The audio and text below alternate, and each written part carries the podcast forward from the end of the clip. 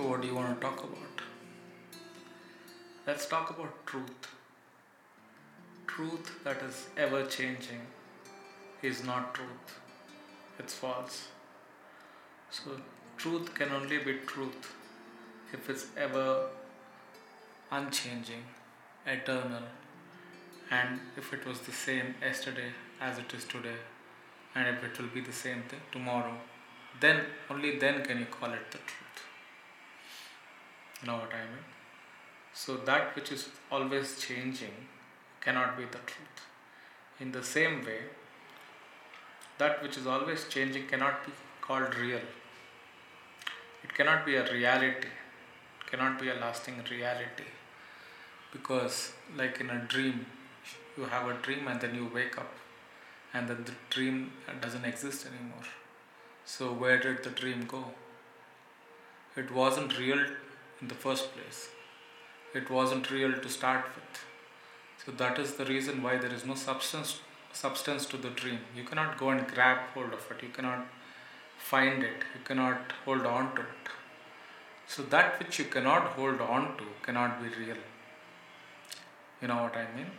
So, there is nothing in the dream that was real, right?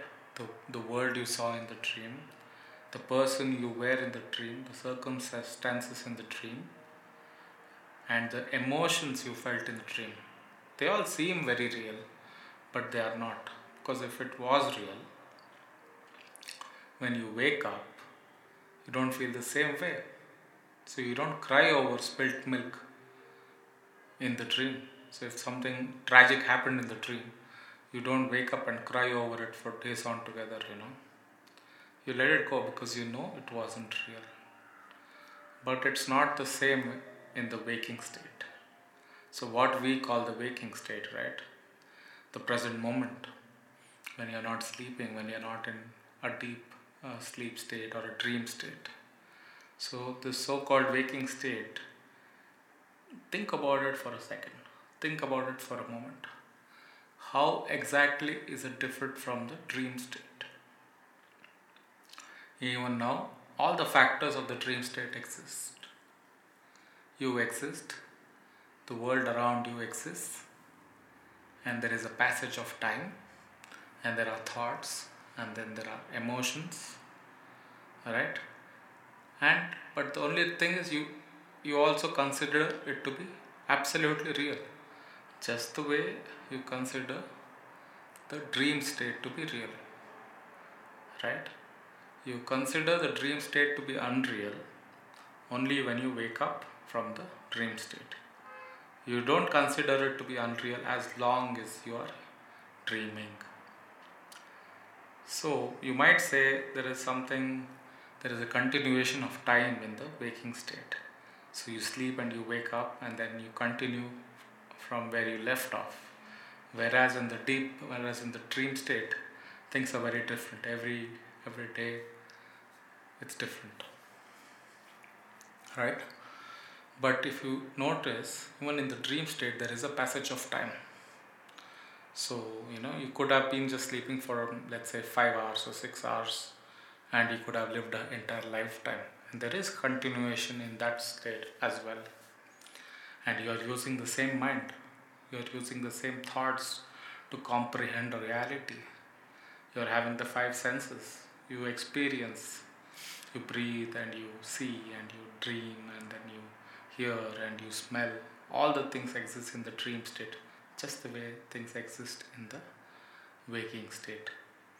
So now, do you understand? Do you see how unreliable your senses are? How unreliable your mind is?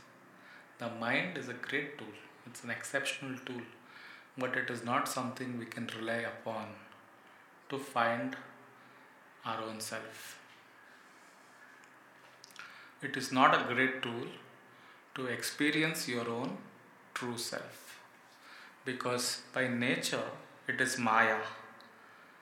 By nature it is illusory.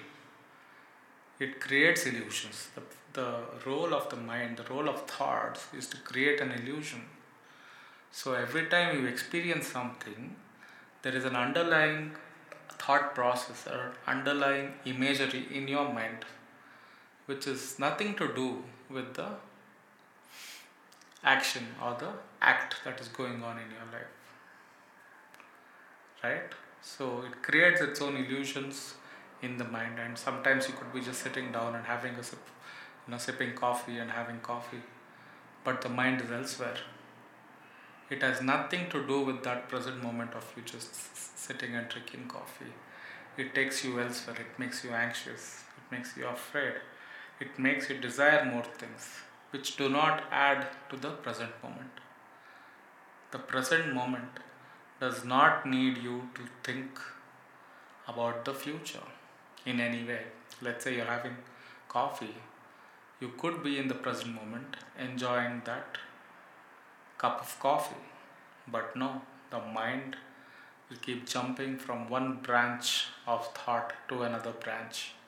So you could be literally having thousands and thousands and thousands of thoughts just during that passage of time when you're having coffee. So it's a very unreliable tool. And the same unreliable tool, we use it to create our, our own identity. You know, who are you? Ask yourself, who are you?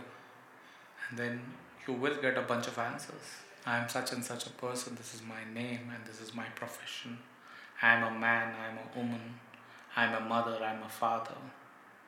You know, I am an advertising professional. I am I am an army officer. I am confident. I am scared. I am happy. I am a go getter. I am an introvert. You could come up with a million things. You know, this is coded into you. So every single day, the mind creates and recreates this image of yourself. It is never static, every single day. So the problem is not just the image, the problem is this image is made up of so many bugs. So this is like coding, you know, you code a software and all that stuff. So in the same way, you're coding your own identity. But the problem is there, there are so many contradictions, you know. You want something, but you don't think you can go and get it. You want something, but you want something else which is contradictory to that. You want to be free, and yet you want to be married. You know, that was a joke, but you get the idea. Things work well when there are no contradictions. Suppose you want to climb a mountain, you go out there and climb the mountain, right? You say, I want to climb the mountain, and then you have a million reasons why you should not climb the mountain. This is where the conflict arises you know so to be free from conflict you have to be free from contradictory ideas about yourself about everything around you to be free of contradictions right? So the mind creates this imagery every single day and this is what hurts us. This is what creates the conflict. Because as long as you have an image you know you have an image of yourself oh my god i'm so beautiful and then someone says something nasty and things begin to hurt you you know things hurt you because you have you already have an image of yourself as being beautiful or as being smart and someone says something contradictory now you take that you make a note that maybe I, am beautiful but you know i don't dress as well so there are always these contradictions and the mind picks and chooses you know from the world outside from what the people tell you and from what you decipher from the reactions in the world and from what you've studied and what you learn every day. So, this is like a tape recorder. Continuously, you're recording things into your brain and programming and reprogramming every single day. Now, ask yourself what is the need for this? Why do we need to program ourselves so much? Why do we need to reprogram ourselves every single day, every single moment? why not let it be be free from the idea you know be free from this concept of identity why not be as you are why hold on to this idea of i am such and such a person i am confident i am successful i am rich These are the things that you know affect your mind. Right? So this is one aspect of the mind where the mind creates an identity of yourself. And the same mind creates an image of the world within you. The world does not come to you and say, I'm a good world, I'm a bad world. You make up. You make up opinions about the world around you, about the people around you, about your friends, about your family, you know, about your husband, about your girlfriend or boyfriend, about your children. And then anything that happens contradictory to those ideas you have, it brings you pain. It hurts you. Because you think my girlfriend is the most beautiful person in the world, she's the most loyal. And then she speaks to another man, and somewhere deep down you might feel a tinge of jealousy. Or you'll feel bad because you already have an image of her being, you know. So you could say, My children love me so much, my children are absolutely in love with me, and they're such good kids and they're respectful and they do something that is not as per your book. And what does that bring you? Sorrow, misery. You feel hurt. So now, think of yourself free of these ideas. Don't label yourself. Be free of labeling. Be free of labeling your friends, your family. Be free of labeling the world around you. Okay. The world is what it is. You are as you are. Your friends, your family, your children, people around you. Let them be as they are. Why judge? Why label? Don't create an image. Be free of this image. Break this. This is idol worshipping. You create idols of everybody within you and then you worship the idols. You're not bothered how they actually are, how things actually are. You are more concerned about your your idol. And then you say, My idol is the best. My son is the best. My husband is the best. I am the best. I am such a good person. The world is bad. I am a victim.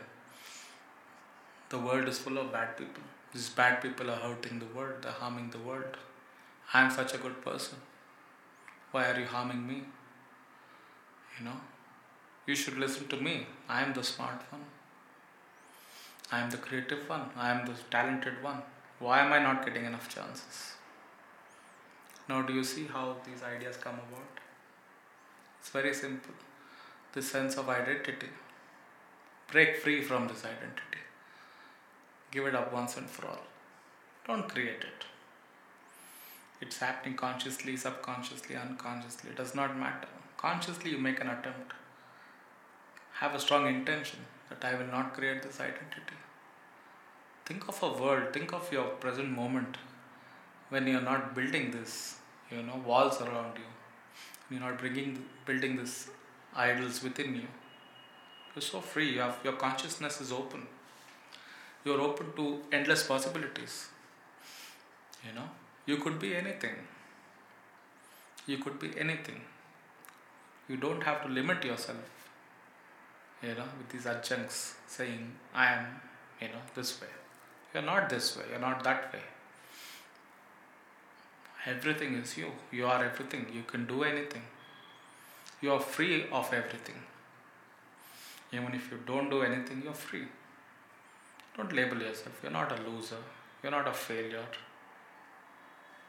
Don't think of yourself even as successful or confident or charming or beautiful or handsome, smart, intelligent, compassionate, kind, angry. You're none of these things. Hell, don't even think of yourself as a man or as a woman, as black or white, as you know, as a human. Be free of the ideas. You know. Choose light come out come out of these habit patterns. The problem is creation of habit patterns the problem is creation of identity. What identity you create is not the problem. The fact that you're creating an identity is the problem. Get out. Get out of this identity crisis. You know? Don't play this game. Don't be a rat in the rat race. So now we see how you know we could be free. We could begin this process, this journey of being free from this game of identity. Right? Think of a child, how free a child feels. You know, a child is always free. A child is, she could be crying, the child could be laughing, crying. At one minute it's laughing, other minute it's crying. It fall, she falls down, and she gets up. There's nothing, you know. There's it's so much. There's so much freedom. There is so much joy. There's so much wonder in being a child. You know what I mean? Because in in Sanskrit there's a beautiful word. It's called samskara. You know, vasana. So these things mean it's very it's a it's tough to translate it into English, but basically it means like you know the past karmas. The past karmas of a human being have not sprouted in this child as yet. So it is not labeling itself. It is not deceiving itself into believing that this child is not believing is limited. Is living the child is living his life with limitless possibilities you know not even thinking of possibilities not even thinking of in terms of duality as i'm happy. No child is going to say i'm happy i'm sad you know. Children are beyond happiness and sadness. They're beyond these concepts of misery and joy.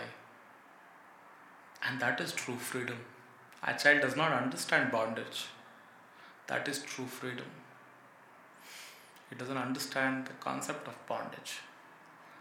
You know, freedom is being as you are, not reacting all the time. You know, we are always responding to things. We're always responding to things with anger, with hatred, and with repulsion. You know, we are aggravating our minds. We're responding to things. We respond to beautiful things with love and lust and, you know, attachment and desire and we consider love and lust and desire to be something of great value. These are the things that create misery. This is what creates misery. This is this attachment, this desire is the root of all misery. That's what Buddha said, you know. Buddha said, Asaye dukkha ke mula. That means desire is the root of all suffering. So the first thing is we respond. We respond to things negatively, positively, continuously. We're responding, you know, aggressively. We're saying, I want this, I don't want this, I want this, I don't want this. Be free of this want, you know, of this desire. So, what comes before desire? Intention the will of a person, you know, the willingness of a person, the intention to be happy. That comes even before desire. You know, it's a subtle form of desire, you can say. The intention is a subtle form of desire. Intentions become desires, and desires become attachments, and attachments become miseries. Anything you're attached to creates misery. Right? But if the intention is to go towards the light. You know, if the intention is to be free of the world that is within you, of the world outside, it's to be free from bondage, from misery. The intention is that. Then there is a way. Right? There is a way. And the path, it's called the middle path. It's neither the path of wanting, it is neither the path of repulsion. You know, I want this, I don't want this. Give up both these ideas. Just for this moment. Just for this moment, think of yourself as being free. Free yourself from all ideas. Free yourself from the concept of duality this moment, give up everything. everything you already have, and everything you want. Give it up. Now look at yourself. Free. You know, give up all doubts, give up all ideas. Don't hold on to anything. Give up even the concept of liberation and bondage. That you want to be free, that you want to be happy. This quest for happiness, this quest for happiness is what creates sadness. Because we go behind things. But the reality is, joy, joy is your own true nature. Happiness is your own true nature. Like a child, you know, child is happy because there is no need for anything, there is no desire for anything. Be happy, be as you are, and that is happiness. Being as you are without wants, without desires, without concepts, without ideas. You know. Don't hold on to anything. This is joy. This is your true state. This is that state of being. So make an intention. You know. Take a vow to yourself. First thing is that make a vow to yourself and say, I want to be free. I want to be free of this bondage. I want to be free of this concept of identity. I want to free myself from, you know, this this cage I have built for myself. In my mind, in my in myself. The cage does not exist. It's made of thoughts, and thoughts are illusory. So they, they have no reality in itself. You know what I mean? Thoughts have no substance. Thought, thoughts are like illusion. It's like moving images on a screen. You know, you go watch a movie and then you see all these images on the screen. And how is the screen affected by these images? When the movie ends, is the screen affected? The screen remains as it is, white. You know what I mean? The images come and the images go. Screen remains there unaffected. It can play another movie next. In the same way, you are also unaffected. The moving images is on the screen of the mind. But you're not the mind. You know, nobody says I am the mind. They say my mind, my thoughts. Right? Nobody believes that they are the thoughts. Right? But we give it undue importance. We give mind undue importance. We believe everything the mind tells us. You know, it is a great, the mind is a great servant, but a horrible master. So never let your mind, you know, become your master. The mind should do what you ask the mind to do. If you want the mind to be silent, the mind should be silent. You know, and you are, let's say, practicing silence, and the mind wants you to, you know, be aggravated. No. You know, to gain mastery over the mind, first thing, most important thing is renunciation. In Sanskrit, it's called Vairagya. And what is renunciation? Renunciation is not wearing ochre robes, shaving your head, becoming a monk. Those are external, you know, factors. True renunciation is renunciation of all these ideas that we spoke about. Renunciation of desire. You know, that is the root thing. But there is something much deeper than renunciation of desire. That is renunciation of identity. How we identify ourselves with the body. Renunciation of that. That is just a concept. It is not real. So renounce. You know, renounce this idea of identity. And what do you replace it with? Suppose I say, I am not the body, I am not the mind. You know, I am the supreme pure self.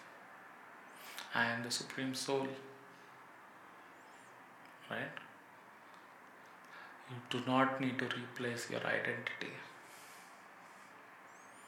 Give up this idea of identity. You do not need to replace it with anything else. Surrender to the divine. Let the divine take over. You know, this concept of absolute surrender, absolute devotion to the divine. You can call it God, you know, or energy, or light, or the universe, the divine intelligence. You can call it anybody, anything with any name. Some call him Shiva, some call him Jesus.